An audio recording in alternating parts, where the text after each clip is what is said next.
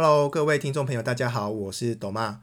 我预计利用一系列的 Podcast 的内容，然后跟大家分享一下我们在看美式足球的时候，可能可以注意到的一些小地方。那希望能够提升大家看美式足球的时候的一个乐趣。要讲这个主题的时候，我就想到当时我介绍我老婆看美式足球的时候，我从她给我的回馈里面，我发现到一些很有趣的事情。当时我问她说：“嗯，看美式足球，你看了这场比赛，你有没有什么样的感觉？”他跟我说了几个重点。他说：“我看到只有一群人，他穿着好像很厚重的装备在场上跑来跑去。”可是他不知道他们跑的方向是什么，有些人跑向左边，有些人跑向右边。不管他们怎么跑，结局都是有一群人撂倒另外一群人。他一直很疑惑，说从头看到尾，他其实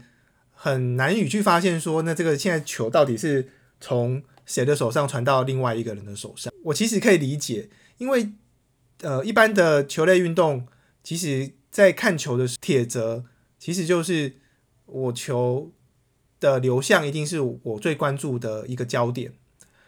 举例来说，如果说是两个人的球类运动，像是网球、桌球，我们会把我们的心思跟我们呃眼睛聚焦在呃这个球在两个人之间的来回哦，我们会去看这个球怎么样从 A 打到 B，那 B 怎么样去应对这个从 A 打过来的球，所以我们只要盯着那一颗球，我们就可以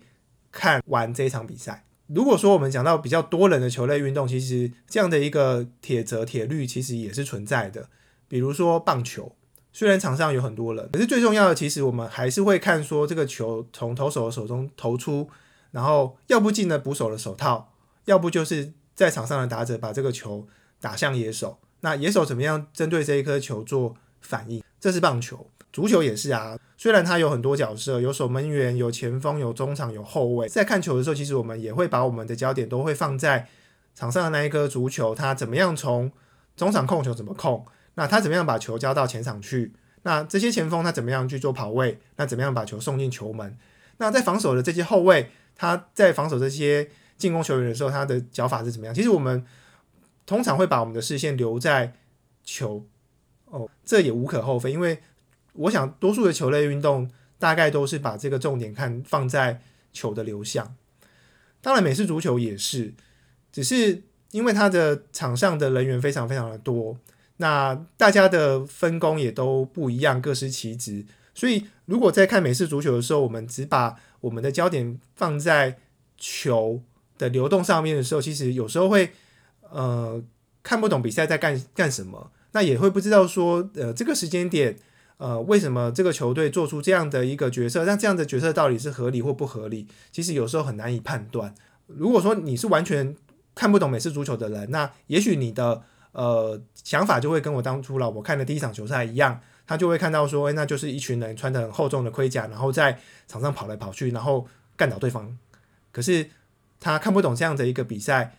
有什么样有趣的地方。要看懂美式足球，如果说你不是一个单纯的新手。已经看球看了一段时间，你当然会对场上的一些位置有所了解。那我今天想要分享的，怎么样在看球的时候能够寻找自己看球的乐趣？也许你是一个完全的新手，那你还不懂场上的位置，他们所代表的意义，跟他想要做的一些事情。这一些内容，我也许会在呃未来的几次 podcast 当中会慢慢的做介绍。那我今天先呃会把时间放在说我们。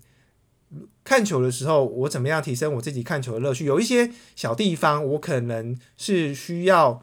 了解。我在我每一次看球的时候，我要关注到这些呃小细节，留意场上的状况，然后这样子能够帮助我比较了解这个运动在这个时间点上面，在这个场上这样的一个情境之下，对照场上实际发生的状况，合理或不合理。首先，像是我看球的时候，我就很喜欢看。呃，球员们他们在开球之前的移动，如果说是看防守方的话，我会去看他们的 safety 或者是他们的 linebacker 在开球之前他们移动的方向，他们有没有往 box 里面做事要往 box 里面跑，来对照说，待会开球之后他们是不是真的去做了一个 blitz，还是说其实他们这只是一个假动作，他们到时候其实后撤到他们的 coverage 里面去做防守。哦，我我曾蛮蛮喜欢看这样的一个移动啦，去对照他们之后的一个状况。防守方是这样子，那在看进攻方的时候也是，因为在进攻的球员里面，其实他们人有时候会常常会有一些人员做一些 motion，哦，可能是 tie end，呃，往另一个方向跑，这当然会去对照他们后续这些进攻球员他们的挡人跟就是他们跑阵的方向。呃，为什么我会想说要在看这个开球之前的移动？因为这代表着我们可以去对照之后发生的是什么事情，然后来看看这一支球队他们呃在进攻或者是防守上的选择。那再来，我们会去观察就是场上人员的组成，在美式足球场上，呃，在进攻的时候，进攻方上场的总共会有十一个人。哦，那这十一个人一定包含着五个 line man 跟一个 quarterback。也就是四分位，这样子就占了六个人。那也就是说，场上进攻的十一个人，还有剩下五个位置。那这五个位置的变化，也就是我刚才所说的场上球员的组成，我们叫它 personnel。我们在说这个场上球员组成的时候，我们通常会去以数字来做表示。我们说会有剩下五个进攻的角色可以变换，用数字来表示的话，我们会以 running back 跟 tie end 的数量来做区分。如果它是一个二一的 personnel，二跟一，那它代表就是先讲二是先讲 running back，一是指 tie end，所以二一的 personnel 就代表场上会有两个 running back，一个 tie end。同样的，如果说它是一个二二的 personnel，那它代表就是两个 running back 跟两个 tie end。为什么我们说观察场上的这个进攻球员人数的组成，呃，其实是一个有趣的事情，也是一个重要的事情。那是因为，呃，进攻场上的这些人代表的，他是他们进攻的策略。以刚才举的例子来讲，如果我们说我们看到是一个二二的 personnel，哦，那代表的是说场上五个 line man，一个 quarterback 之外，还有两个 running man 跟两个 tie end。那也就是说，整个场上进攻的十一个人里面呢，只会剩下有一个 wide receiver 在场上。当你看到这样的一个进攻的组成的时候，也许也许你就会去猜，那这可能会是一个 run play。我们在看就是电视转播的时候，其实转播单位其实会呃在字卡上面有时候会给这样的一个资讯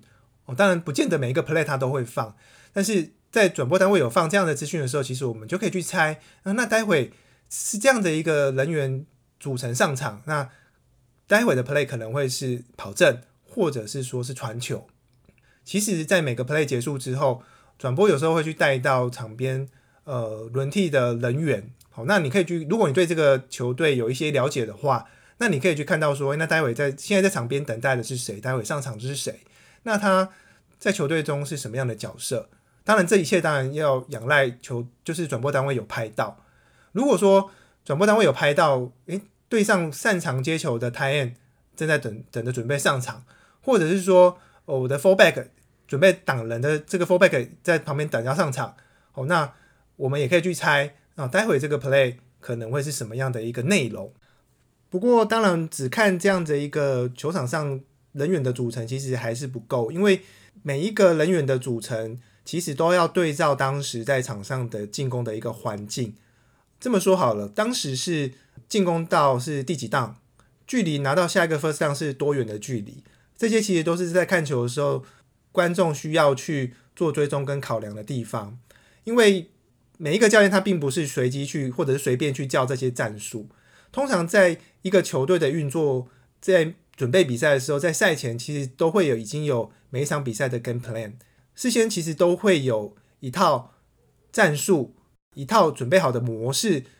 决定说，嗯，我们在第几档，那距离多少距离，我总共会有哪一些战术或哪几个 play 可以叫可以选哦，那这些都是教练跟或者是说在场上的呃 quarterback 跟球员之间他们练习时候的一个基础。我们看这些场上球员的组成，不单单是看他的有上了多少个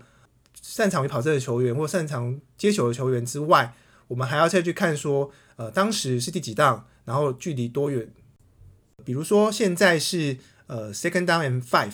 也就是说现在是第二档，然后还有五个五码才能够取得下个 first down。那通常一个球队里面面对这样的这个状况，他如果有很多种战术可以挑，比如说他有八个战术可以挑，那这八个战术里面，其实它对应的可能会有三种、四种的 personnel 可以派上场去做执行。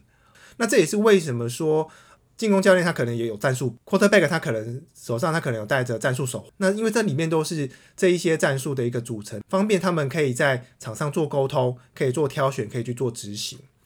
我们可以说，就是美式足球它。在场上的时候，其实他做的是一连串的选择，那球员他做的是一连串的执行。这一些场上的选择跟执行，其实他就是根基于他们在场下的练习跟对于这些练习的熟悉度。在美式足球上的一个转播，我们可以看到跟对照到来了解到说，诶，那教练到底是选择了什么样的一个呃进攻球员的组成？对照说，待会是不是我们真的看到的是一个 run play？还是其实是一个 pass play，这些有助于我们观众朋友他对于美式足球场上环境感觉，慢慢的去了解到说，诶，这个教练他现在扣了这个 play，就观众的角度来看有没有合理？当然我们不是像教练那样的专业，可是我们可以从一些情境里面慢慢的去融入这一场比赛。最后我要提醒就是说，场上球员的组成不止观众朋友看得到，敌对的球员、敌对的教练也都看得到，敌对也在观察我们。进攻方的趋势，那去猜想你对这场球赛的一个规划是什么？所以相同的 personnel 其实通常都会去对应到不同，或者是其实对应到很多种的战术，并不是说当你看到二三的 personnel，你上了两个 running back，然后三个 tight end，那待会就一定会是一个跑阵的战术。实际上，这些场上球员的组成蛮常会用来做起底，所以喽，其实还不够。我们在看球赛的时候，其实还要去了解到当时的一个情境，然后才能够来对照什么样才是一个所谓合理的一个战术。至少要了解到当时球的位置，呃，当时的球是比较接近于我方的禁区，是在我们的半场，还是在对方的半场，还是是在比较接近对方的禁区？因为这些位置都会影响到一个，不管是场边的教练还是场上四分位，他的 co-play 的一个选择。除了球的位置之外呢，也要再去看看说现在的时间到底是走到了什么样的地步，也就是说剩下多少的时间。我举个例子来讲好了，如果说现在球呃球队是落后的，然后时间只剩下三十秒，而且队上没有任何的暂停，那你会去期待你在推进球的时候会用跑阵的吗？就算现在呃场上他派出来的是二三的 personnel，他上了两个 running back，三个 tight end，那你会觉得他？会用跑阵的吗？我觉得在合理上的猜想，就会这个几率就会降低很多。那除了刚才讲到球的位置，现在剩余的时间，当然最重要就是说现在的比分到底是多少？一个球队在大幅落后的时候，比如说落后二十二分，这是三个他去到以上的这个落后的一个差距。我想应该也不会去期待这个球队他不断的利用跑阵往前推进。今天说的这些，其实就是希望大家在看球赛的时候，会让自己多带入一些球队的一个情境。希望大家看球的时候，视线不要只集中在于球的动向、球的去向，而是场上的一些情境，包含人员的组成，然后这些人员在球场上的一些跑动的一个方向，跟后来实际的状况，以及现在这个时间点上面球的位置、剩下的时间。那现在的比分，我们需要推进的码数，这些内容其实都综合考量的时候，这个球赛好像会更有趣一些。